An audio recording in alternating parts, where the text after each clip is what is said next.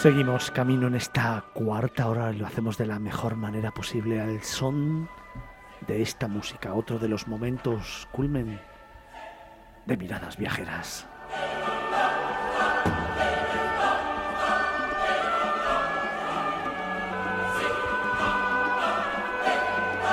Es momento de descubrir otros mundos.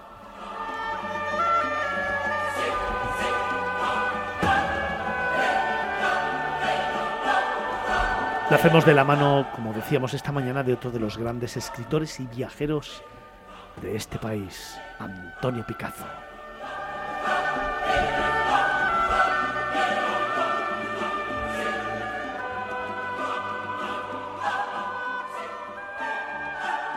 Vamos a recorrer esa segunda parte que comenzábamos el sábado pasado.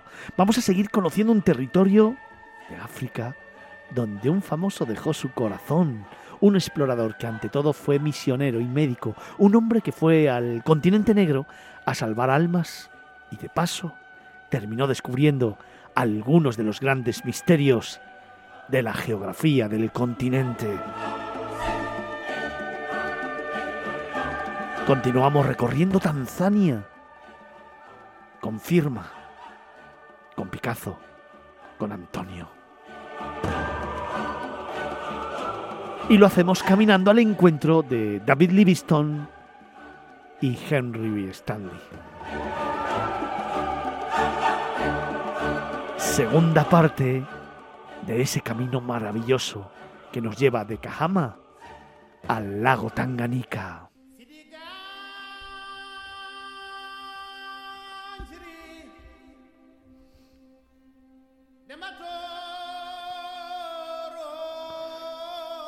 El sábado pasado viajábamos por las carreteras difíciles del norte de Tanzania, desde Kahama al lago Tanganika. En dicho lago asistimos a escenas propiamente africanas. Mujeres que lavaban la ropa en las aguas del séptimo lago más extenso del mundo y segundo mayor de África. También imaginamos a pescadores que en las orillas de la costa remendaban redes o calafateaban sus barcas, mientras a lo lejos las tradicionales embarcaciones suajilis de vela triangular, esas que tenemos todos en la mente, recorrían un horizonte dulce y azul.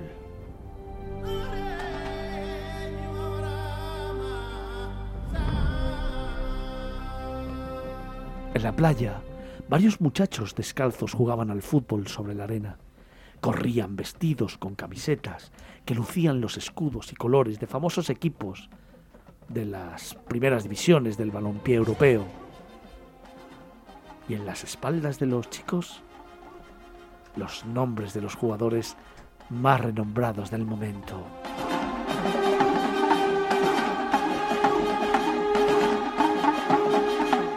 Cuenta Picasso, Antonio, que el olor a fritanga invadía la orilla. Los restaurantes del litoral preparaban sus menús, cuya escasa lista de especialidades cabe en una carta de baraja. Jóvenes vestidas con cangas iban y venían vendiendo pescado. Había niños.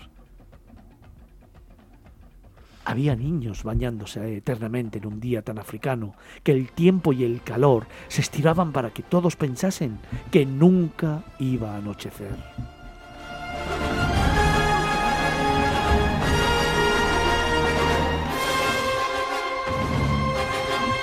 Y en una zona cercana al Alto Tanganica nos detuvimos en la población de Ujiji, un lugar en donde un día de noviembre de 1871 se produjo el histórico encuentro de dos figuras míticas dentro del universo de la exploración de África. Se trata de un viaje hacia la gesta de los descubrimientos, hacia el encuentro de un encuentro el del periodista anglo-estadounidense Henry Morton Stanley y el misionero, médico y explorador escocés David Livingstone, del cual, por aquel entonces, y desde hacía varios años no se sabía nada de él.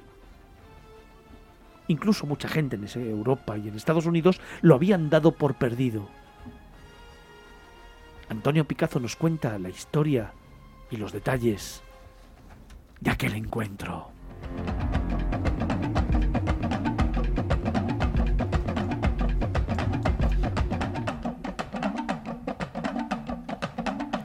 Antonio, buenos días. Hola, buenos días. ¿Cómo estás? Pues bien, razonablemente bien, como siempre. Muy bien, razonablemente bien. Así me gusta. Con actitud. Qué positivo. Con actitud. Sí, porque, porque además mm, estoy muy contento porque me voy a presentar a las elecciones de mi comunidad de vecinos. Ah, bueno, entonces ya. Esto será un relato que contar. Sí, sí, sí, el próximo. Y si las ganas, será toda una experiencia. No creo que las ganas. No, no hay ambiente. Solamente tengo la simpatía del perro de la señora viuda del tercero centro. ¿A, través de qué jungla vas a presentarte? No, no, no, no. Ya verás, ¿eh? la comunidad de vecinos solo quieren que no pase nada. entonces no soy popular. Oye, ¿qué te parece si nos vamos de camino a Tangánica? Bueno, ya estábamos, ya estábamos allí. Es verdad, contamos ya un par de cosas muy interesantes. Recuerdas que en el eh, anterior programa habíamos llegado después de un viaje muy interesante, pero complicado en muchos sentidos, y habíamos llegado a la población de Ujiji, a las orillas del lago Tanganica pero habíamos hablado de un encuentro, de Livingston, de Stanley, pero no, no teníamos tiempo suficiente para hablar del por qué era un lugar que es una propuesta para tanta gente que pueda ir a este santuario de los descubrimientos de África. Entonces, hoy vamos a hablar de por qué hicimos o por qué yo ideé esta, esta propuesta para el programa. Y es que, mm, bueno, pues eh, fue un encuentro histórico entre dos personajes, uno de ellos, que era, de los dos, es mi favorito, el otro, luego diré por qué no es mi favorito. Entonces era el doctor David Livingstone, un personaje que, atento al, eh, al historial, Fernando, de, eh, de, este hombre en cuanto a exploración y descubrimiento. Estuvo 30 años en África, eh, descubrió las cataratas Victoria, exploró el curso del río Zambeze, también recorrió parte del Kalahari, descubrió el, el lago Engami, el Zambeze, el, Engami y las Cataratas Victorias he tenido la suerte de visitarlas. Entonces eh, también hizo la primera mm, eh, travesía eh, de África desde el Atlántico al Índico. Eso ya fue una primera gesta, luego se han hecho más, muy interesantes y con relatos de viajes que algún día hablaremos en el programa, pero él fue la primera. ¿no? Entonces eh, mm, regresó a, Inglaterra, mm, se le propuso que hiciera un reconocimiento del río Zambeze por si era, mm, por si podían encontrar alguna navegabilidad del, río para su explotación futura. Y eh, esa expedición fue un cierto fracaso porque se comprobó que el río era muy tortuoso, no era navegable, no se podría explotar comercialmente en un futuro. Entonces, eh, a continuación mm, se le propuso la, mm, eh, Royal Geographical eh, Society, le propuso que fuera a ver de una vez a ver si se encontraban mm, las fuentes del Nilo de, fuentes del Nilo, porque había sus polémicas en ese sentido, también con Borton, con Speck, en fin, a ver si, porque había diferentes eh, propuestas y teorías que eran eh, que si eran en el lago Victoria, que si eran en el Tanganica, y él tenía su propia mm, teoría que era que eh, posiblemente fuera en el, lago Banguenulu. Entonces él se fue hacia allá.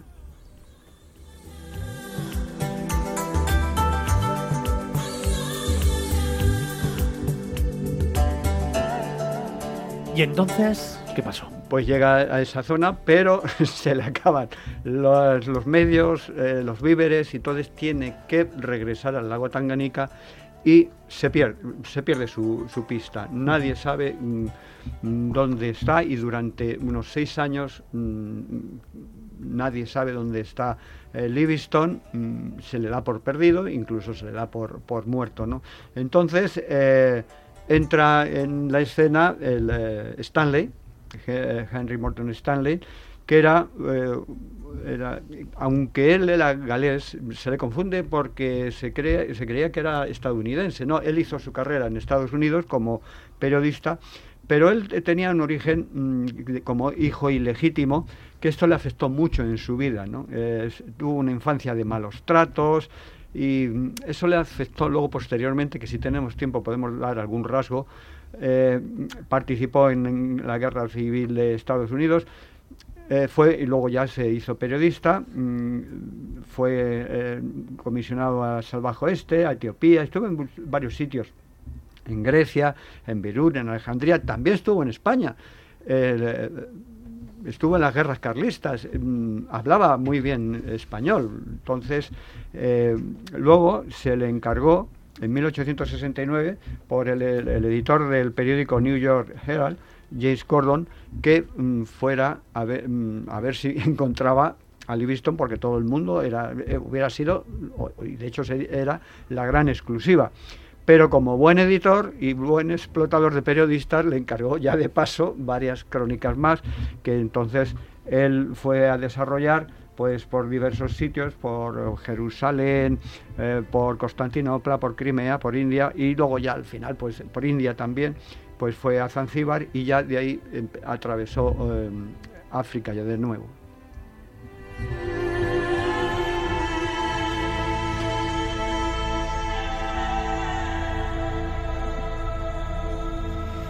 Oye, y una vez ya en África, comienza toda una historia, nos narra historias. Es un gran viaje. Eso sí, eso sí que eran viajes. eso sí que eran viajes, un viaje muy tortuoso también, con muchos problemas, con muchos conflictos entre porque se encontraba mucho con los esclavistas, con los árabes, que son mira que los los esclavistas eran terroríficos, pero los árabes eran los más terroríficos todavía, ¿no? Pero en fin, total que mm, llegaban mm, radiomacutos diciendo que posiblemente Livingston, Livingston estaría en la eh, en orillas del lago Tanganica, en Ujiji precisamente. De ahí que viene la justificación de todas estas partes y todos estos reportajes que estamos haciendo aquí en este programa. ¿no? Entonces se dirige hacia allí y el, día 10 de noviembre de 1871 eh, se produce el famoso encuentro. Carlos, ¿qué es lo que dice Stanley cuando encuentra a Livingston? Doctor Livingston, I presume. Hasta tenemos actores narrativos. ¿Puedes, traducir para los que no sabemos inglés? Esto me ha gustado. bueno, el doctor Livingston, supongo. Pero vosotros lo tenéis ensayado, ¿cómo es esto? Sí, toda la semana, a lo largo de toda la semana. Entonces, efectivamente, y, en Ujiji se produce este, este encuentro y entonces con el tiempo pues eh, veremos que, lo vimos el, el, anterior programa, ahí es donde yo llegué al, al memorial este, donde se ha hecho un pequeño museo, un museo donde se recoge aquel encuentro y cuenta un poquito, es muy muy sencillo, muy muy muy parco, el, incluso tiene errores. En, un cuadro dice que el encuentro se produjo el 3 de noviembre de 1871 y en otro se dice que fue el 10 de noviembre. Están casi al lado, ¿eh? pero se contradicen. Entonces, pues... Eh, lo más eh, curioso es que hay como dos figuras mm, eh, que parecen dos ninot de falla, más que, un grupo escultórico, en el cual se están saludando dos figuras que, parecen que, mm, bueno, uno representa a Livingston y otro a Stanley. Eh, a mí me supuso muy, muy curioso aquello. De hecho, yo me puse en medio presentándolos, me hice una foto y lo tengo en mi perfil de WhatsApp una, una, una pregunta.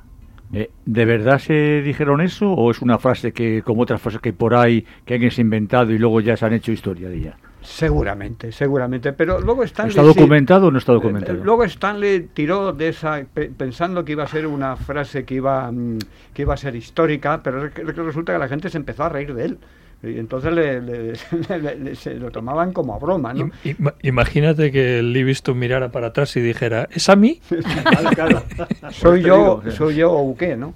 Entonces, bueno, posiblemente no, se, no, se, va a es Quizá no se sepa nunca, ¿no? Pero parece ser que, si no esa frase, una muy parecida, sí, sí es muy probable que se, que se diera en este sentido.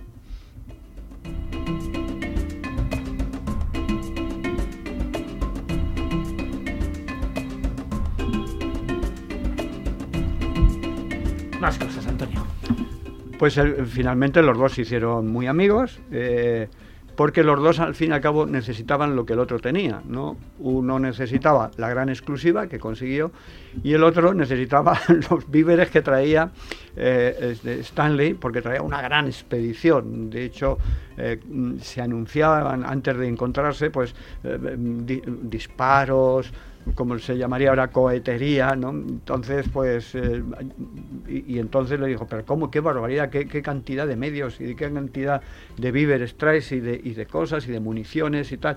Fantástico. Entonces se hicieron muy amigos y eh, llegaron a, a pues, eh, ahí se marcharon, se marcharon de Ujiji, incluso hicieron algunas exploraciones por su cuenta, ya los dos, y bueno, ya digo que se, hicieron muy amigos. Finalmente, eh, Stanley regresó a Europa vía Zanzíbar y eh, este, Livingstone continuó a su, al lago, al lago donde ahora ya que tenía sus medios para llegar allí y, llegó al lago Bangueluelu entonces, eh, para intentar demostrar que eran eh, las fuentes del Nilo, que salían del lago las fuentes del, Nilo.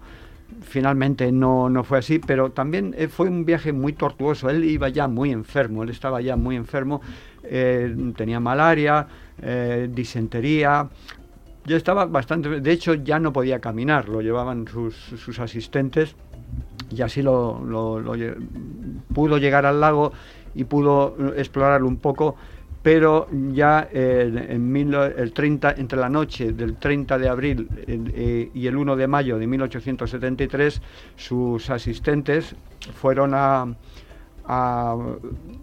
pues a despertarlo y tal, y ya lo encontraron en posición de oración y, estaba, había fallecido, estaba muerto. Entonces sus asistentes eh, decidieron que lo iban a, iban a embalsamar, pero que eh, su corazón mm, lo iban a enterrar en, esta, en, la población de, Chitambo, que es donde él, murió, ¿no? Y ahí enterraron su corazón y el resto del, de los restos, el, resto de los restos, el cadáver, pues lo transportaron hasta Zanzíbar y eh, lo llevaron hasta Londres, hasta Inglaterra, y eh, allí en, el féretro eh, fue un, detalle pues muy entrañable, mm, que habla mucho de los africanos y de Livingstone, es que mm, cuando abrieron el féretro encontraron una nota muy emocionante porque decían, ustedes pueden quedarse con su cuerpo porque su corazón siempre permanecerá en África.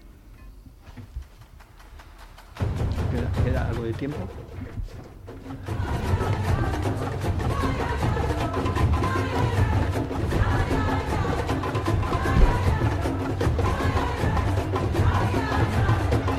Es que, es que se nos queda corto el tiempo. Se nos queda corto el tiempo, sí, sí, se nos queda el tiempo. Pero, pero sí, venga, Antonio. Nada, sencillamente hablar que, bueno, eh, un poco la, eh, la, figura, hemos hablado bastante de, de Livingstone, pero nos quedaría hablar un poco de, Stanley.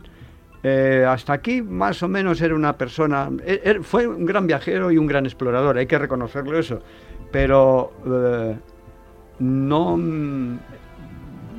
no me puede caer bien una persona que fue un perfecto genocida, fue un, personaje cruel, fue la cara, la cara B, la otra cara de, de Livingstone, él eh, fue contratado por el rey Leopoldo II y fue el, lado más feo del colonialismo. Mientras que Livingstone eh, abogaba, porque mm, hubo gente que eh, acusó a Livingstone, dice, bueno, pero es que tú estás entrando en África para luego explotar a los africanos. Pero dijo, no, no, no, en igualdad de condiciones. Sí, vamos a descubrir mm, las cosas que podemos facilitar para que tanto europeos, o europeos sobre todo, y africanos nos podamos beneficiar de todos los, eh, bienes, eh, servicios, eh, materiales y materias que podamos tener en, en, todo lo que vayamos explorando. Sin embargo, Stanley no. Stanley era un personaje mm, muy retorcido, tiene una inmerecida e incomprensible buena prensa en el mundo del viaje, la exploración y los descubrimientos, era un gran explotador de, sus servidores, él no le temblaba el pulso mm, y cuando llegaba a un, a un poblado y no se avenían a los contratos leoninos que él obligaba a firmar a los eh, jefes de las tribus, pues resulta que mm, no le temblaba el pulso, mataba a quien fuera necesario, para él, claro. Entonces, eh, mm, para mí es un personaje mm, tóxico totalmente, aun reconociendo que fue un gran descubridor. Él descubrió eh, las, las montañas del Rubenzori, que es donde decían que eh, nacía el, el, Nilo. ¿no?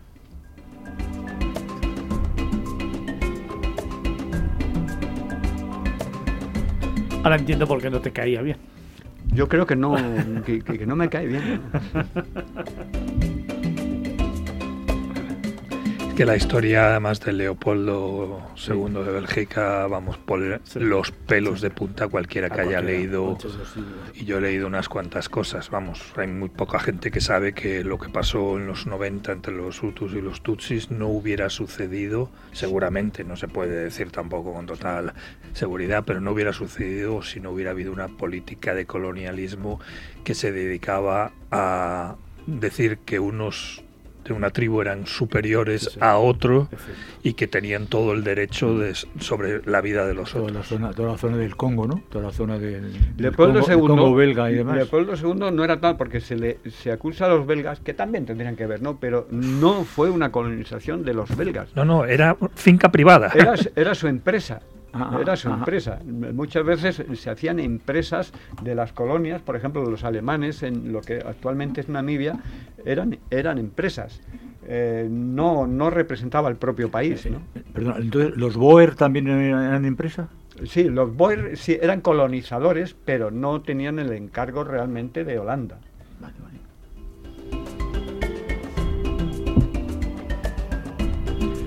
Me encanta escucharles, me encanta aprender, me encanta conocer otros mundos.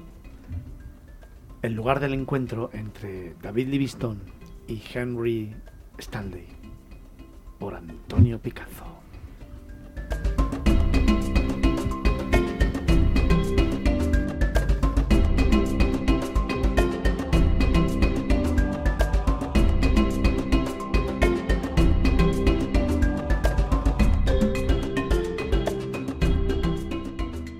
En Capital Radio, Miradas Viajeras, con Fernando Balmaseda.